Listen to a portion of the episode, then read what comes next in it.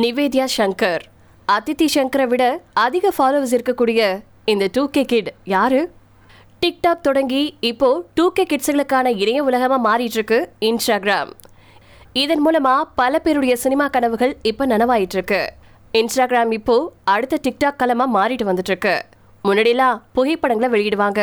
இப்போ பாட்டு பாடுறது நடனம் ஆடுறது படங்களில் வரக்கூடிய பிரபலமான சீன்களை ரீக்ரியேட் செஞ்சு அதுலேயே பல மணி நேரத்தை செலவிடவும் ஆரம்பிச்சிருக்காங்க. முதல்ல ஒரு இன்ஸ்டாகிராம் அக்கௌண்ட்டை சாதாரணமாக ஓப்பன் செய்கிறது அதுக்கப்புறமா கண்டென்ட் அப்படிங்கிற பேரில் வீடியோக்கள் போடுறது அதுக்கப்புறமா ஃபாலோவர்ஸ் வந்ததுக்கு அப்புறமா பயோவில் actor social media influencer digital content creator DM for collaboration அப்படின்னு மாற்றிக்கிறதுன்னு படிப்படியாக இது முன்னேறிட்டே இருக்குது அவங்களே அவங்களுக்கு இவ்வளவு வரவேற்பு கிடைக்கும் அப்படின்னு எதிர்பார்த்திருக்க கூட மாட்டாங்க. அப்படி நீங்க இன்ஸ்டாகிராமை ஓபன் செய்யும் போது பல முகங்களை பார்த்திருப்பீங்க பிடிச்சிருக்கும் ஃபாலோ செஞ்சிருப்பீங்க. அந்த பட்டியல்ல கண்டிப்பா இன்ஸ்டாகிராம் அக்கவுண்ட்ல இருக்கிறவங்க இவங்கள பார்க்காம இருந்திருக்கவே முடியாது. யார் இந்த நிவேத்யா சங்கர்? இன்ஸ்டா ரீல்கள்ல நட்சத்திரமா ஜொலிச்சிட்டு இருக்கக்கூடிய நிவேத்யா கேரளாவில் இருக்கக்கூடிய நெகட்டின் கராவில் பிறந்தவங்க. ஸ்கூல் படிச்சிட்டு இருக்கும்போதே இவங்களுக்கு சோஷியல் மீடியாவில் ஏகப்பட்ட ரசிகர்கள் இருக்காங்களா? இவங்களோட அப்பா பேரு சங்கர் அம்மா பேரு ரம்யா சங்கர். பெற்றோர் ஆதரவு.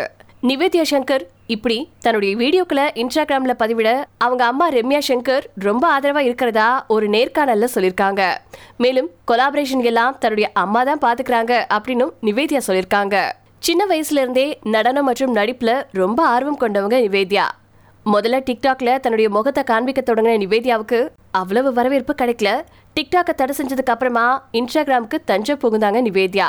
ரெண்டாயிரத்தி பத்தொன்பதுல தான் தன்னுடைய முதல் வீடியோவை பதிவேற்றம் செஞ்சிருந்தாங்க நிவேதியா. இவங்களுடைய வீடியோக்களை குறைஞ்ச பார்வையாளர்கள் மட்டும்தான் பார்த்திருந்தாங்க.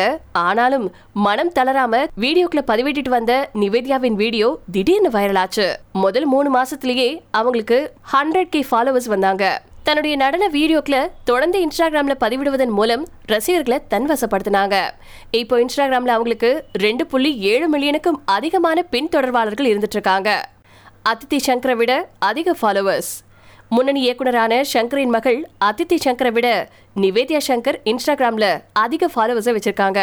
அதித்தியின் இன்ஸ்டாகிராம் ஃபாலோவர்ஸ் முன்னூத்தி பன்னெண்டு கே தான். ஆனா அவரை விட கிட்டத்தட்ட ஒன்பது மடங்கு அதிகமான ஃபாலோவர்ஸ் நம்ம நிவேத்யா சங்கருக்கு தான் இருக்காங்களா?